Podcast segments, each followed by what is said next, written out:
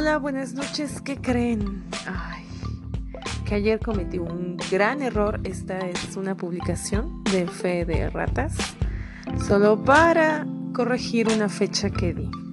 El año en que Mae Jemison viajó al espacio exterior es mil novecientos noventa y dos. Y yo grabé mil novecientos veintidós, ¿eh? ¿Qué tal? Lo siento por eso, corregida la fecha. Me despido ahora. Hace mucho frío. Espero que ustedes estén muy bien y más calientitos. Bye.